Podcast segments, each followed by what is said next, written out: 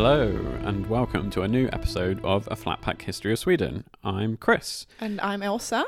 We've arrived at episode 23 Olof Skötkonung, the first Swedish king. Uh, our eagle eyed listeners might spot that the title is very similar to last episode's, just different punctuation. In the last episode, we talked about how Erik Segersäll might have been the first king of Sweden with a question mark, and well, this week's episode is very much a sequel and runs along a similar theme. Was his son Olof Skötkonung actually the first Swedish king? King with an exclamation mark. Yeah, so that implies that he is, and we'll see throughout this episode about why we have decided that he is. And if you haven't already, we suggest you do listen to last week's episode to get a bit of the context and background to what we'll be talking about today, and hear us essentially decide that Erik Segersäll, the father of Olof Skötkonung, was not the first Swedish king, but his son is.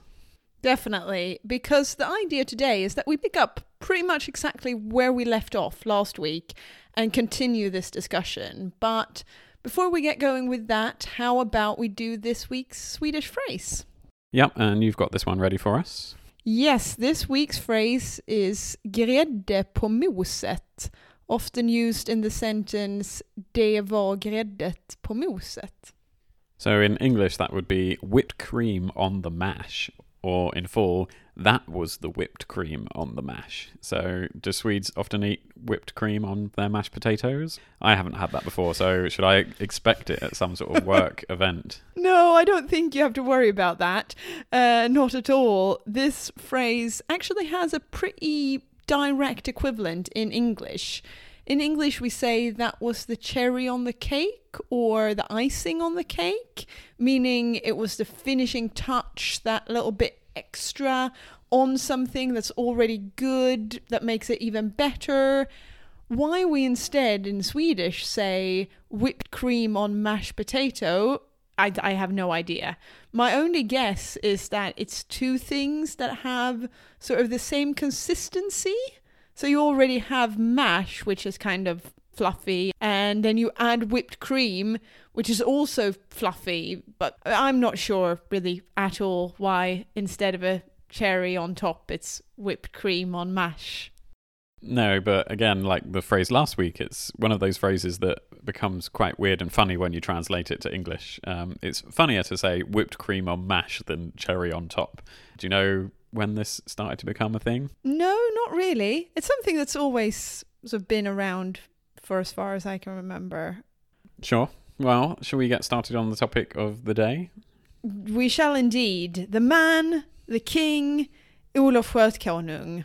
Whilst we're not a biography podcast, we are a historical podcast and we're trying to go chronologically through Swedish history. Naturally, we'll arrive at points where there will pretty much be biographical episodes because one person is so important to the story that we'll have to cover their life in full to give you the full context of what's going on. So we're starting where we left off last week with our second biography episode in a row.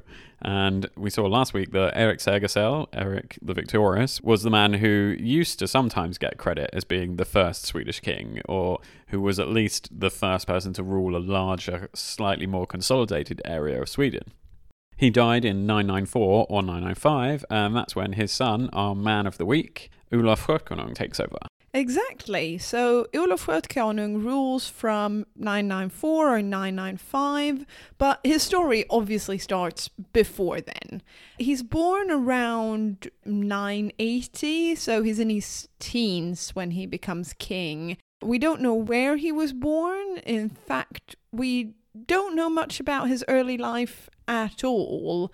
We know he was co ruler with his father during the last years of his reign, so he's already quite established by the time he takes over properly, even if he is only, yeah, 15 years old. As we saw at the end of last week's episode, there's some confusion regarding who his mother was. It was either Sigrid the Haughty, a famous Viking woman, who was potentially the daughter of an influential figure in Swedish politics, or his mother was a Slavic princess who might have been called Gunhild. And they've got lots of different backgrounds and potential versions of their life story. So definitely give last week's episode uh, a re listen if you're a bit confused about what we're talking about there.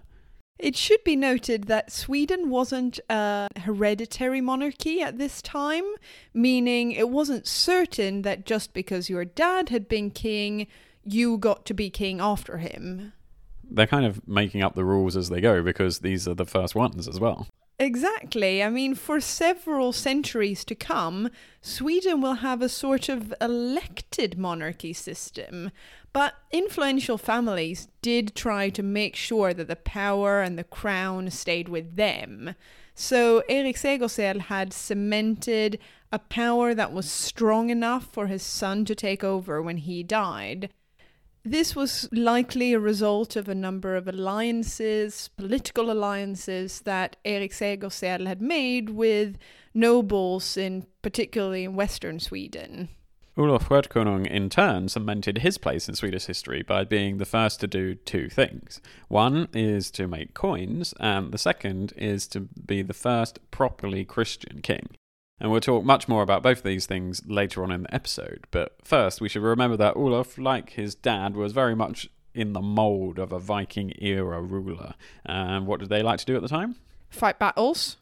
Indeed, fight battles, and they did these to maintain or create their power in new areas. And Olaf was not afraid to go into battle. We'll see that right now because there's one battle that happens early on in his reign, and it's become the battle that he's most known for, and that's the Battle of Svolder.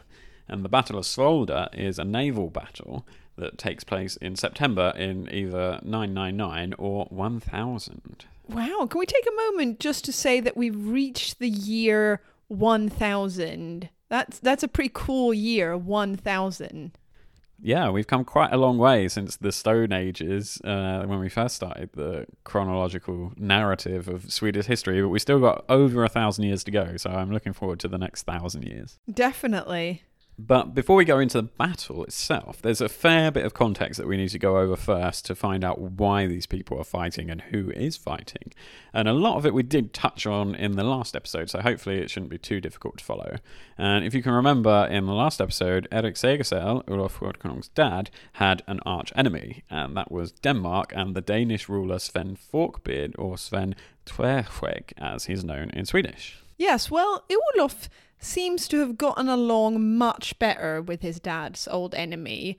Adam of Bremen writes that the two get along well, mainly because Adam is also the one that suggests that Sven Forkbeard marries Erik Segersäll's widow, Sigrid the Haughty.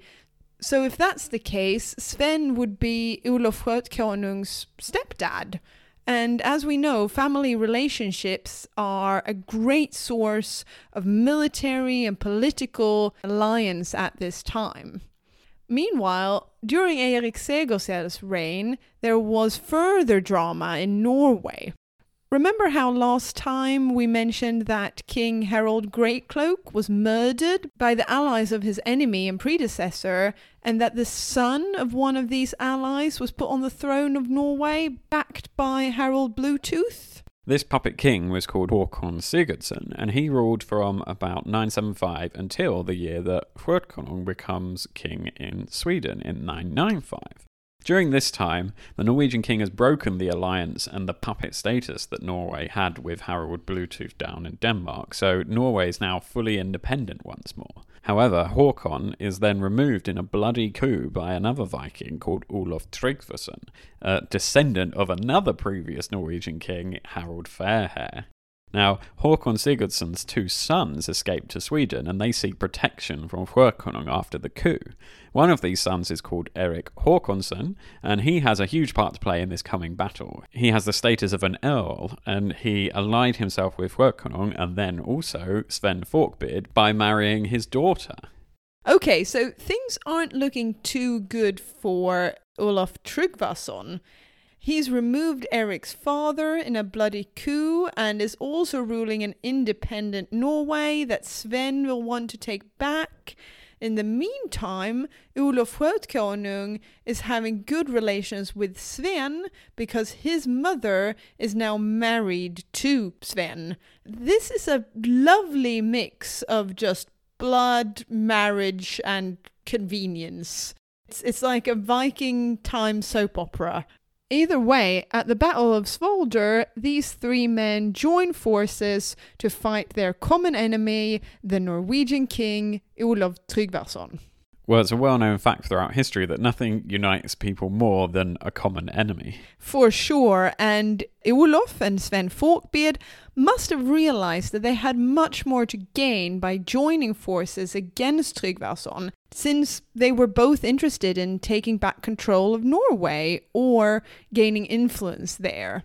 That's before you take into account any of the marriage or family connections.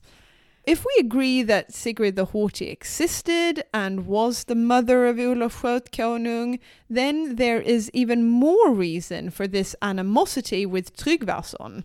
Because before marrying Sven Forkbeard, Sigrid supposedly received a proposal from Olof Tryggvason.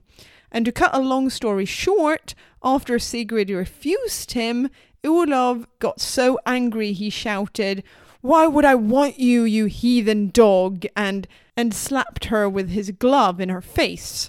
To which she responds, This slap will be your death. Which, in a way, it sort of becomes. Because Sigrid naturally uses her influence with her son and her new husband to convince them to go into battle against Tryggvason. Again, we mentioned this story briefly in the last episode.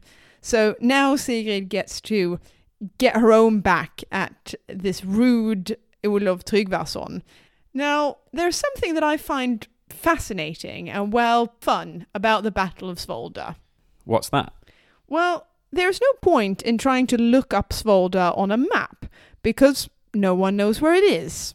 We know that it's a naval battle, so it would take place at sea, but no one knows where. We can't find it anywhere. Some sources suggest that it would have been in the Straits of Öresund between modern day Sweden and Denmark, possibly outside the town of Helsingborg. Others suggest that it takes place much further south, near the island of Rügen, an area that's today Germany. That is interesting, and a lot of battles throughout history, we don't know the very exact location, but we sort of know it's probably somewhere in this field or in this valley or near this mountain. But here we don't even really know that. Could be anywhere in the Baltic Sea. But luckily, we know a bit more than that about the battle, or at least what the saga writers thought happened, because there's a lot of information in sagas like the Heimskringla that we're able to read and relate to you. So it turns out that Olaf Tryggvason had actually been out in the east of the Baltic, raiding and trying to expand Norway's influence around the east of the Baltic Sea. On his way back to his homeland, he was ambushed at sea by the combined navies of the three allies Sven Forkbeard, Erik Håkonsson, and Olof Skötkonung. Olof Tryggvason, according to the Heimskringla, decides to stay and fight instead of flee, saying, Lower the sail, let not my men think of fleeing. I have never fled in battle. May God dispose of my life, but I shall never flee. And so the battle begins. Ooh. The boats in Olof Tryggvason's fleet had some great names. His flagship, if we can call it that, is called the Serpent. And then there were other boats called the Large Serpent and the Small Serpent, and uh, yeah, reptilian names. But getting back to the battle, Sven Forkbeard attacked first before being repelled. He had to escape out of arrow range after losing many men and a few ships.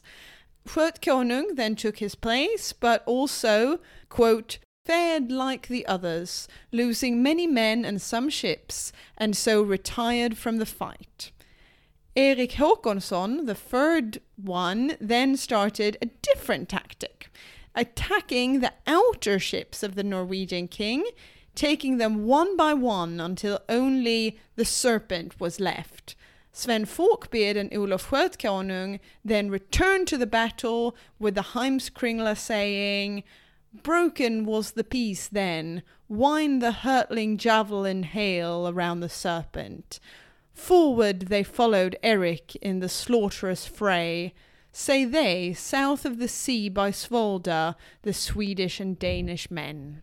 Almost Shakespearean in the way that the Heimskringla can be at times. And Thank you. I do my best to do a dramatic reading of these things. Yes, indeed.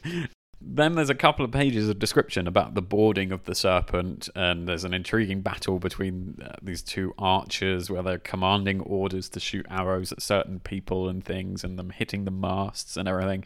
There's a lot of detail, so do find it in the Heimskringla if you want to read some slightly exaggerated Viking sea battles. But eventually, Eric Håkonsson storms the Norwegian king's boat himself, and the saga says that Eric boarded with 14 other Vikings, but Olaf Tryggvason's brother in law fell upon them, forcing them back to their own ship.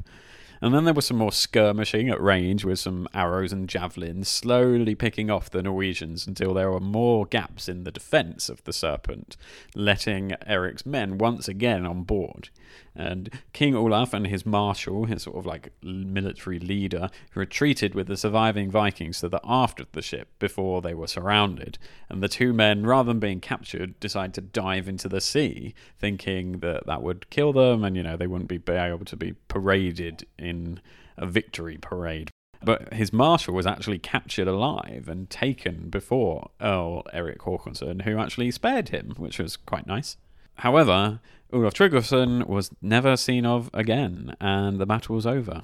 Oh, well, was he never seen of again? The Heimskringla actually says that even then there were rumors that the king maybe cast off his armor and managed to dive out of sight of the warships and escape. There are then other accounts in different sagas that recount rumors that Olav Tryggvason was spotted in Rome, in Jerusalem, and elsewhere around the Mediterranean. So it's a bit like Hitler ending up in Argentina after the Second World War. Yeah, I suppose so. No other similarities, though. I just find that bit, well, you know, I, you read it and you're like, excuse me? What do you say happened? One minute he's supposedly on a ship in Öresund or off the coast of Germany and then the next hey presto he's hanging out in Rome. What happened there? I i have this mental image of him standing on his ship and then just going actually forget about this. This is going tits up. I'm off to rome. And then just jump off the edge and swim all the way to italy Probably not what happened. No, I think that's definitely something that has been exaggerated in the annals of history. In fact, more sources claim that Olav Tryggvason just plain died at the Battle of Svolda, but that's not as fun to imagine as these conspiracy theories. No, absolutely. But at least one thing we do know for certain is that Olaf Tryggvason never returns to become king of Norway again. Um, maybe spending time in on holiday in Italy or something. but um, the victors then pretty much split Norway between them. Sven Forkbeard, now much more focused on heading west to England on uh, his many more adventures that unfortunately we won't be able to cover too much. But he again installs vassal kings in Norway to rule for him, just like the Danes have been doing for years now. And his puppet king becomes Eric Håkonsson, who managed to take up the position his late father had years before, along with his brother. So they got to share power for a bit. That's nice. Yes, and more relevant for us, Olaf Skötkonung received four districts in Trondheim, as well as Møre, Romsdal, and Romerike, which are sort of areas in central to northern Norway. That is really impressive, right? Not only is Olof Konung probably the first person to truly unite the ruling of many kingdoms around Sweden, but now he also has a huge chunk of central Norway. He gave these to his son in law, Jarl Svein Håkonsson, who would rule these for him as his vassal. So, once again, Norway is ruled by vassal kings, but this time from both Denmark and Sweden. This split will lead to years of animosity between the three Nordic countries, for understandable reasons, I suppose. And this lasts for many years to come. So, overall, what we've learned from this is that Olaf Håkon is clearly keen to expand his rule and not afraid to take up arms or make alliances to do so. And it's also during Olaf's reign, or just afterwards, that we see the last great Viking raid take place. And this is often referred to as the Ingvarståget, or Ingvar raid, as we would say in English, and Ingvar being a common first name in Swedish. It's mentioned in the Icelandic sagas and on around 25 runestones that are still around today in Sweden, which we can read for a bit more detail. We don't know exactly when this took place, but historians have been able to determine that it would have taken place sometime before 1041. So, depending how far before, it could have been during Olaf's reign or a little bit afterwards. We also don't know what sort of personal ties, if any, Olaf had to the people who went on this raid or what that influence would have entailed. But what we do know is that a group of Vikings went off on a raid towards the east in a very typical style that we've seen many times over the last hundred years. This time they ended up in a place called Serkland, which was the area around the Caspian Sea. So it's really far. They pretty much crossed the whole of the European continent on rivers and waterways, carrying their boats when they had to, like we talked about in a lot of the early episodes of the Vikings going east. And these runestones that are still around today speak of how this was a difficult raid, many died, and that actually only one ship made it back to Sweden. I mean, perhaps these difficulties of the raid contributed to making it the last major Viking style raid. We don't know.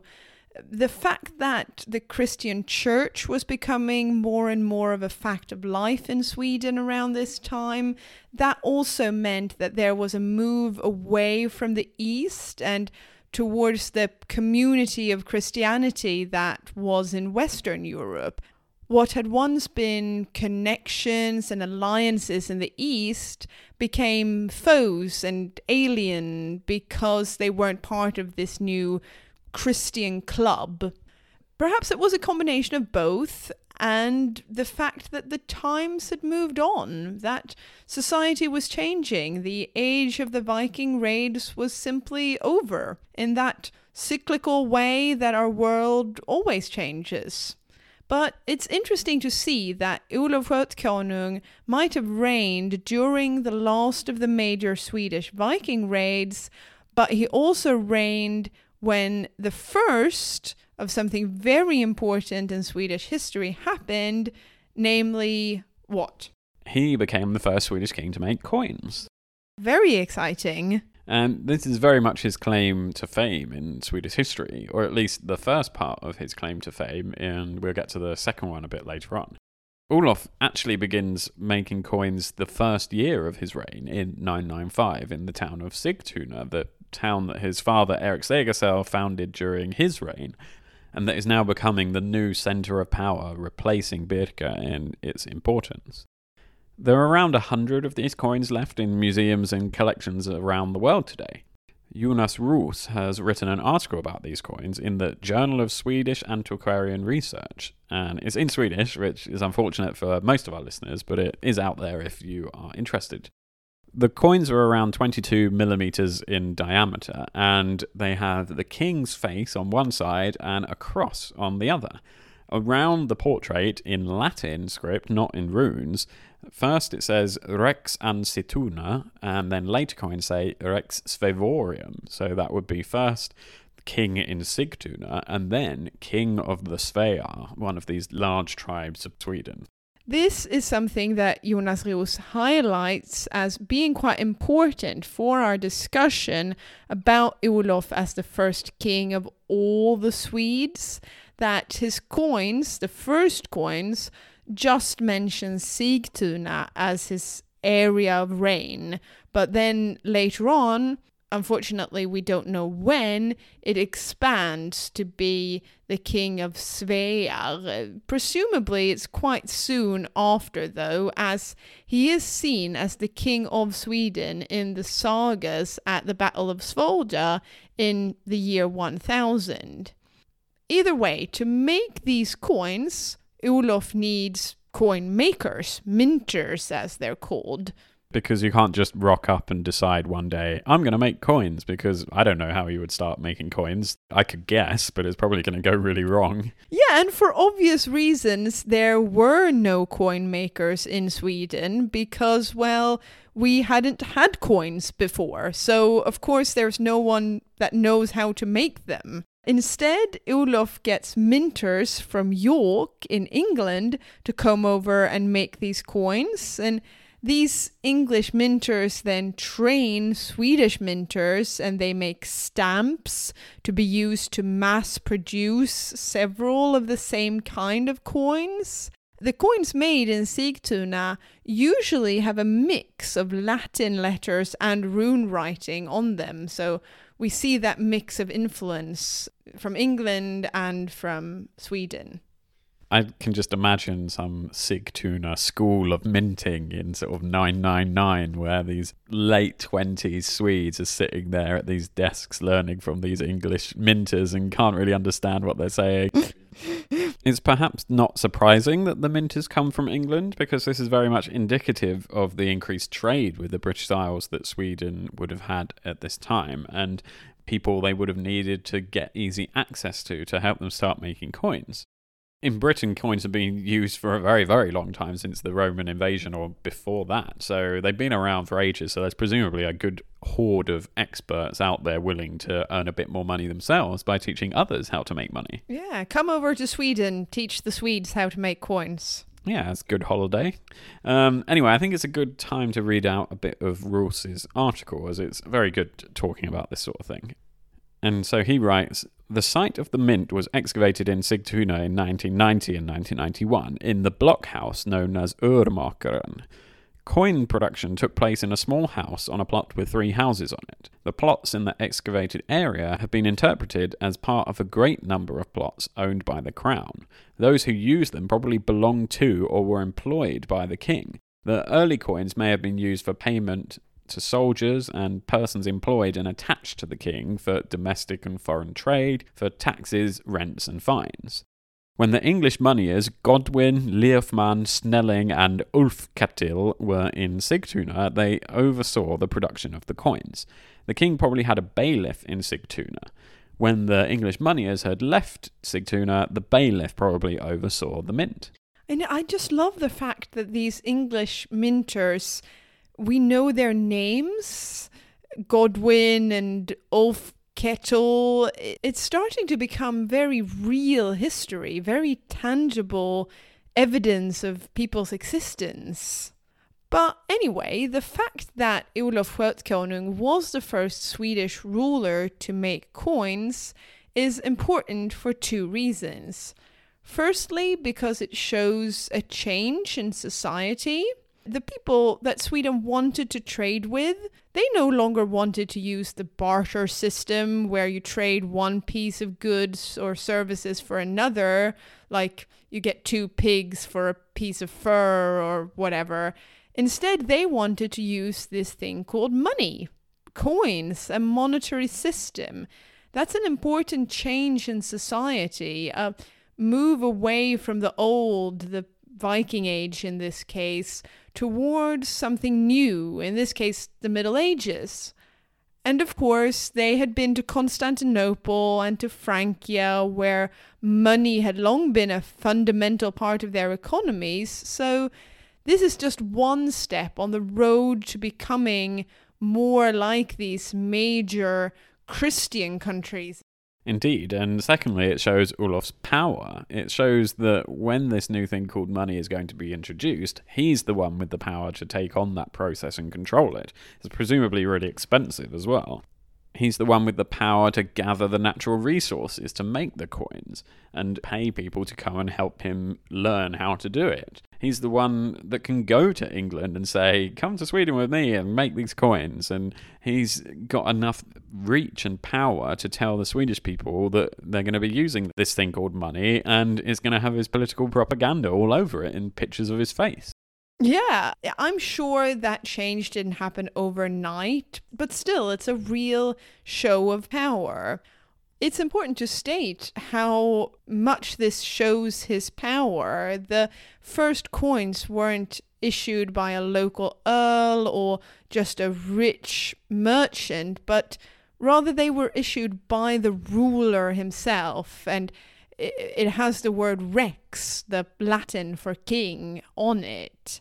Olof's son, Anund, who we'll get to in a bit, he continued to issue coins in Sigtuna when he was king, but after Anund, there was actually a pause in the production of coinage for over a hundred years until the reign of King Knut Eriksson, someone who we'll get to much later.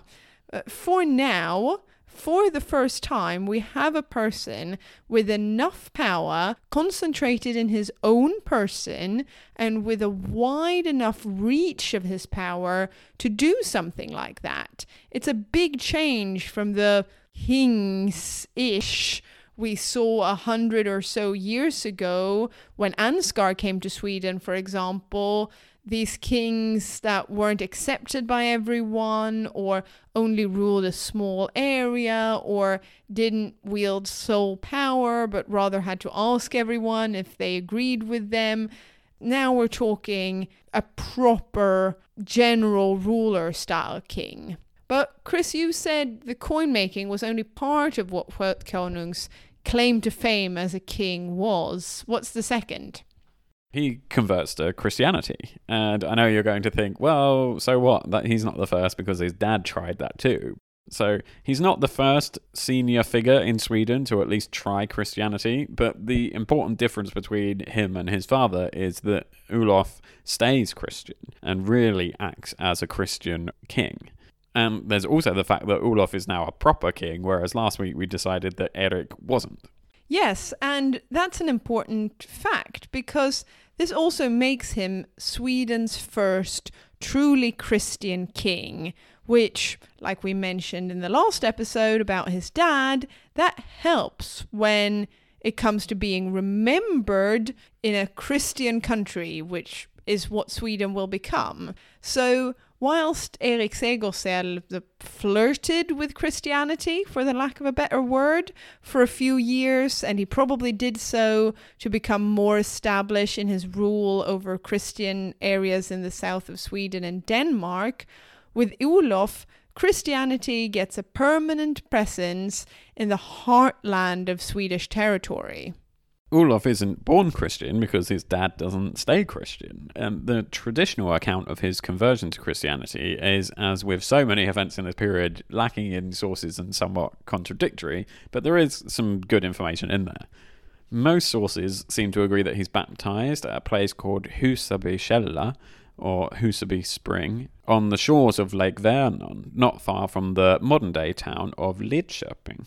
The sources agree he's baptized in 1008, so he's already been king for over 10 years at this point, although we don't know the first time where he actually sort of started identifying as being Christian. It's believed he's baptized by another English person, a missionary called Siegfried, and that he's baptized alongside his family. In fact, Adam of Bremen writes that he's baptized alongside his wife, two sons, and several servants too. The missionary bishop in northern Germany writes at the time Rejoice that the king of Svigurna is now Christian. Svigurna being some sort of word for Swedes or Sweden. And so his baptism does actually get noticed as a proper event outside the country as well. So that shows you he's gaining in stature even in the eyes of the foreigners. Yeah, and the fact that Olof gets baptized at Husaby, which is in Västergötland, that's also important because whilst his and his father's traditional seat of power is in Uppland, this indicates that he thinks it's important to also include those areas further south that they have established control over more recently. And Christianity already has a stronger foothold in Västergötland. People here are more friendly towards Christians, even those who are not Christians themselves, then they are in Uppland. This will lead to some internal conflicts, some sources say, between the more southerly regions like Västergötland that are quicker to adopt Christianity and the more northerly areas around Lake Mälaren and in Uppland, where Christianity isn't taking hold as quickly or as firmly. Some sources also say that Olof struggled to maintain power in these more northern areas, even if they are his traditional power base after he becomes Christian. But this is not enough to split this new and emerging kingdom. No, he manages to stay on, and there isn't anything as dramatic as a civil war or anything like that. But he doesn't stop at getting baptized, though, when it comes to his relationship with Christianity. He really does go all out because he establishes Sweden's first bishop seat. In 1017, he establishes this seat at Skara and installs the German priest Thurgot as the country's first ever bishop, according to Adam of Bremen. Using Thurgot as his messenger, Olof then sends a great many gifts to the Archbishop of Bremen, according to Adam. This signals not only that Olof is serious about Christianity and implementing it around his kingdom, but also that Sweden is now ready for a certain amount of independence when it comes to Christianity. With a bishop seat of its own, Sweden can then begin to start playing its own role in religious affairs to a greater extent, even if it is still subordinate to the archbishop down in Denmark. But it's not just religious affairs, really, because at this time the church also has an influence on worldly political matters too. Yes, to us today, the first ever bishop might not seem like an important thing, but like Chris says, it is a sign that Christianity is here to stay and that the ruler wants it to be an influence on his kingdom and how it is ruled. He also wants to ensure that the nearest very influential bishop, the one in Bremen, is on his side by sending him these great many gifts. It is also interesting to note again that Olof establishes the bishop's seat in Skara. Skara is again in Västergötland, and this shows, like we said, that Christianity has a stronger hold in this area, but it's also a sign of power, perhaps being shifted away from Uppland and the area around Lake Mälaren, or at least it's being shared with this area, and that both regions are now under one rule, uh, since both Sigtuna and Skara are important towns at this point, even though they are traditionally in different parts of the country. Adam notes that Olaf had originally wanted to convert all his people and even destroy the temple of idols situated at Uppsala. So not only does he want to try and spread Christianity, but he's trying to remove pagan sites too. Adam relates that Olof comes to a deal with the pagans in Uppsala as they start to get a bit angry that he's going to tear down their temple. So the deal says that he wouldn't remove the temple, but he would choose a part of Sweden he liked best to build his church there without interference from the pagans, as long as he would promise not to force Christianity onto those who didn't want it. So it's sort of a non aggression pact, basically, between the two groups. This was the church at Skara where Thurgot was installed as the country's first bishop. It's in the area that Adam says was partly chosen too because it was the nearest to the Danes and Norwegians who were further along their Christianity journey than the Swedes. But like so many of the Christian bishops who end up going to Sweden for their career, this story doesn't end too well for Thurgot personally either, because he gets leprosy and dies after being a bishop there for about 10 years or so. So it's very much like Ansgar's colleagues. Yeah, I feel like uh, over these last hundred years that we've talked about recently in the podcast, you know, if, if anyone asked you, hey, do you want to go and be a missionary in Sweden? You should run for your life because they all ended up getting killed or die somehow horribly, like poor Thurgot getting leprosy. That doesn't sound like fun at all.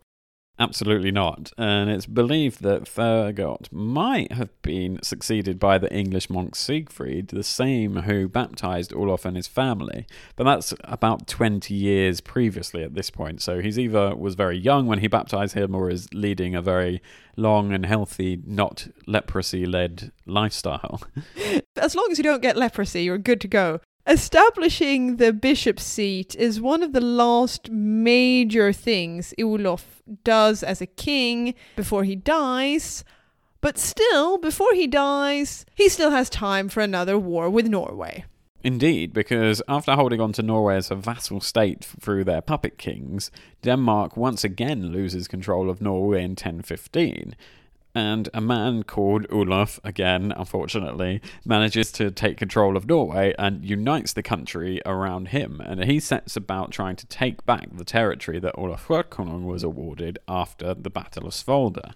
In fact, this led to the story we related to in episode 18, the stories of Viking women, if you remember the story of Astrid, with the slightly confusing situation for the second time in this episode where there are two kings who are both called Olaf. Yeah, they seemed very fond of the name Olaf at the time, but if you want a quick reminder, go back and listen to episode 18, Stories of Viking Women. So this was the story where the advisors of both Olafs were desperate for them to make peace with each other, but Olaf Skötkonung was really stubborn and wanted to continue fighting no matter what because he wanted to win.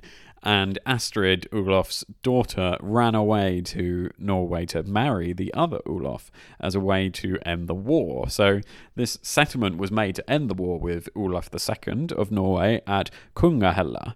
And as always, we're now trying to use a saga to determine what real history was, so it's difficult to assess what actually happened. But it does seem that one result of the hostilities was that the people of Jämtland and Helsingland, nowadays central Sweden, a bit north of Sigtuna, came under Swedish rule rather than the Norwegian rule. Yeah, so that's fighting more wars, but then eventually making peace with Norway. That is what concludes Olof Konung's reign because eventually, after all the drama, he does finally die in the winter of 1021, 1022.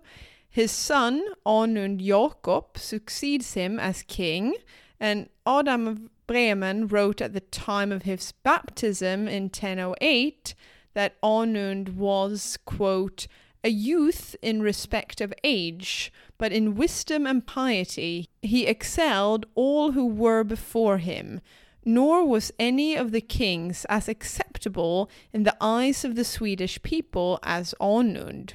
So that's good.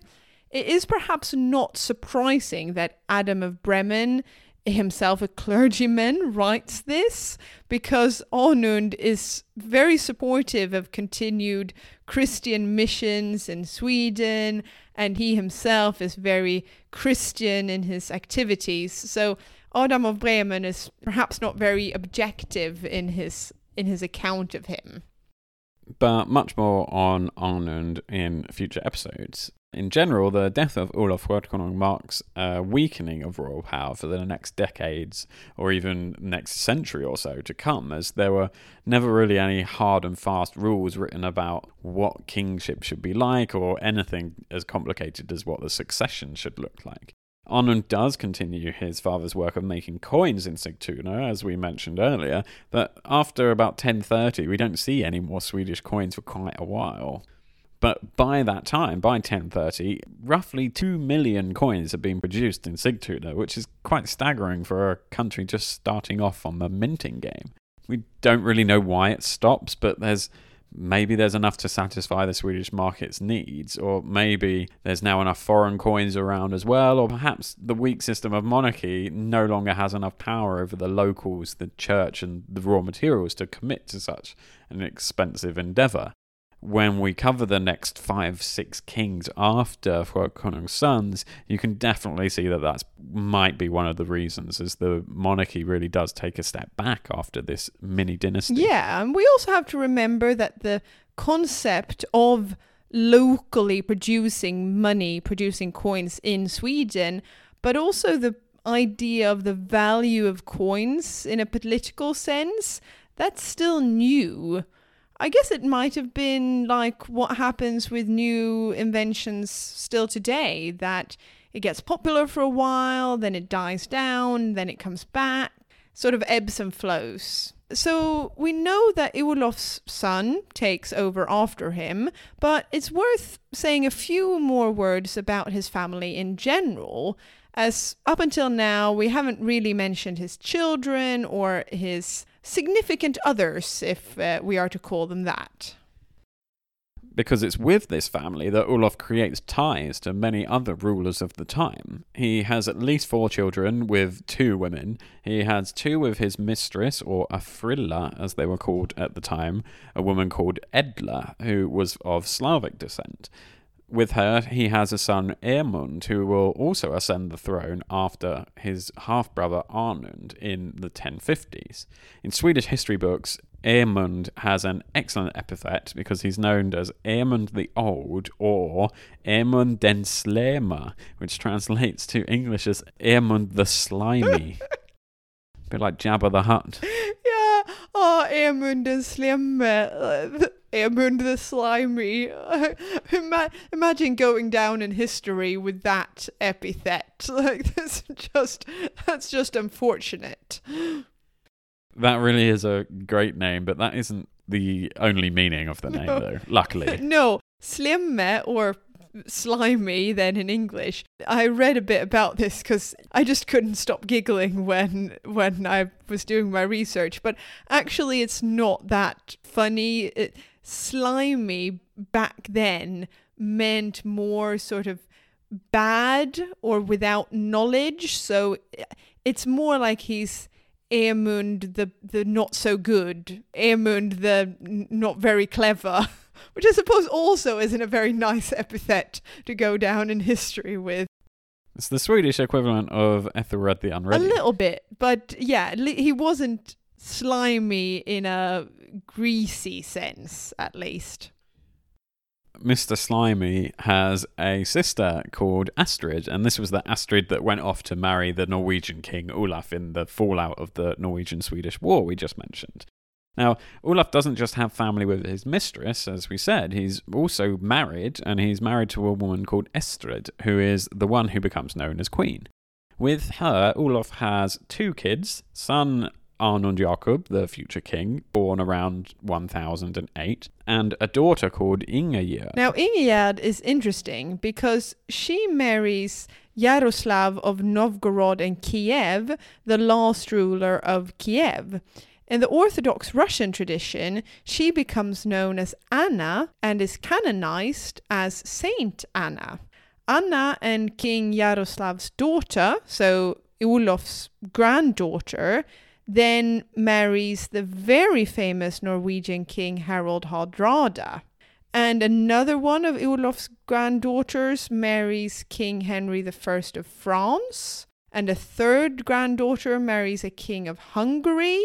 So we see how through his family, Olof creates connections to both the east and west, not focusing Sweden's alliances in one direction, but rather having children who marry rulers in the west, like the King of Norway, which is a m- newer alliance for the Swedes, but also marriages to the east, like with Kiev and Novgorod, which is traditionally where Swedes have had stronger ties to in the last couple of hundred years. And the fact that his kids and grandkids marry these kings is a further sign of his power or his prestige that he's built up. Because the daughter of a lowly farmer doesn't get to marry a king, and we know that all these kings have different opinions of each other, and so by marrying the granddaughter of a Swedish king, it shows you that the person who's representing Sweden at that time is worthy of that respect and the value of the alliances that this would create. Now, in that list of relatives and uh, talking about his family, we have heard some pretty extraordinary epithets. I mean, obviously, most notable Edmund the Slimy. But we should perhaps say a few words about Olof's own epithet, Skötkonung, because I remember that this used to confuse me when I was a kid in school, and now I've finally learnt the meaning of it. So, just like Segersäll wasn't his dad's surname, Skötkonung isn't Olof's surname. In fact, his last name would have been Eriksson, son of Erik, because, well, he was the son of an Erik. He is just called this in a number of sources, referred to as Olof Eriksson. Originally, he would have been called Skot konung with an O instead of an Ö because we didn't have the Ö, this umlaut vowel that today is the last letter in the Swedish alphabet. We didn't have that letter at this time. And so skot is an old word meaning treasure or coin. So he's Olof the Coin King, which makes sense since he's the first king to make coins. That's a great name. It sounds sort of like a Mario Kart villain. We've got to go and find the Coin King. um, but uh, why has he now got an umlaut? I don't know actually. I couldn't find that out. Why and when the uh came into his name. Maybe Adam of Bremen had a, a leaky pen that dropped two dots on his name and, and it changed then. If we've got any historians of the Swedish language listening, uh, please write in and tell us when the ö came into the Swedish alphabet and, and when it made uh, its way into Olof Skötkonung's name. He actually probably earned this epithet much later in history. In more contemporary sources, if he isn't called Olof Eriksson, he's called Olof the Swede, uh, probably to differentiate him from Olof Tryggvason, the king of Norway that we talked about before, since their names are so similar. It's quite disappointing he didn't have Coin King written on his coins. That would be quite cool. Uh, but I think if the one thing we've learned from the last three episodes is that they needed a bit more variety in their names. Um, so being called Olaf Skötkonung rather than just Eriksson or Håkonsson or Arnonsson is a lot easier for us, I think. I like it too because it's a cool name, both in Swedish and in English. But it's not the best one we've heard so far, not like Forkbeard or The Slimy. Still, in this period, late Viking Age, early medieval time is prime time for cool and unusual names for the rulers. To wrap up, I thought we could read a line from a brief skaldic poem written about Olaf by Ottar Svarti, who was an Icelandic poet who was actually the court poet in Sweden for a number of years for Olaf and his son. In fact, he was one of these people trying to convince him to make peace with the Norwegian King Olaf when his daughter went off to marry him in Norway. So Ottar writes, The warrior defends his country. Few kings are mighty like him. The King of Sweden is excellent. Wow, that, that is very nice and succinct. But before we do say goodbye, we should probably just say we do agree with the same question we posed to his father last time that he is the first Swedish king. So I think we should put an exclamation mark in the episode title for this week. I agree. Obviously, this is a bit of an arbitrary question and decision to make, but Olaf still has much more power than the previous rulers and even more than his father. He's ruling over a larger, more consolidated area, making alliances with all the important local leaders, and does a lot of kingly firsts, like making the first coin, becoming the first king to be Christian, and the first Swedish king to take over loads of Norway. Exactly, and he is often considered the first Swedish king. In most history books and lists of Swedish sovereigns, he is named as the first king. It was definitely the case when I went to school. We were taught, you know, the first Swedish king, answer Olof Skötkonung. Now, that being said, the concept of king and the kind of power they wielded was different in the late Viking period, the early medieval period, than what we think of later in history as being kings. And it's definitely very different from kings and queens and royals today. But he's still an interesting character and a powerful ruler, and someone who continues this move of Sweden slowly towards a more consolidated state and a proper kingdom like those seen in England and beyond. Yeah. In the next episode, we're going to head outside again, or we've actually already done it, but we're going to play you the recordings of when we went out again last weekend. We talked about Sigtuna in both this episode and the previous episode, and next episode we'll go and see it for real. It's actually luckily quite close to us again. Yeah, it's lovely. We will be coming to you live, or, well, not live in that sense, because all our episodes are pre recorded, but live in the sense of recorded at the site.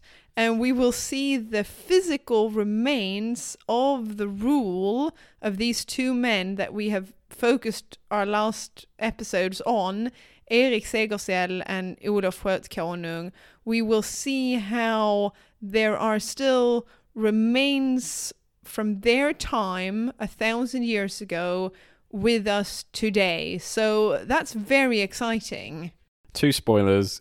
There's a lot of rune stones, and the main street in Sigtuna is the same street that was built a thousand years ago. So we see both of those things. So do listen to our next exciting episode.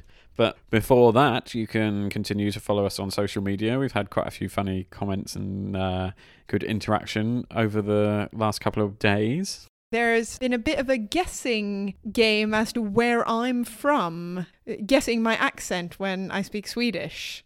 Do you want to say something now quickly to give other Swedish listeners a guess? Say something like, Yesterday I went to the beach and ate some cake. Igår gick jag till stranden och åt kaka. Oh, åt kaka. I don't think it is that difficult to guess where I'm from, that I'm from the south. We've had a few very specific suggestions. That is, I've been ex- I've been impressed by that people have pretty much been able to pinpoint the council area that I'm born in. Well, maybe we should get your grandma on next, and then that'll be a good laugh.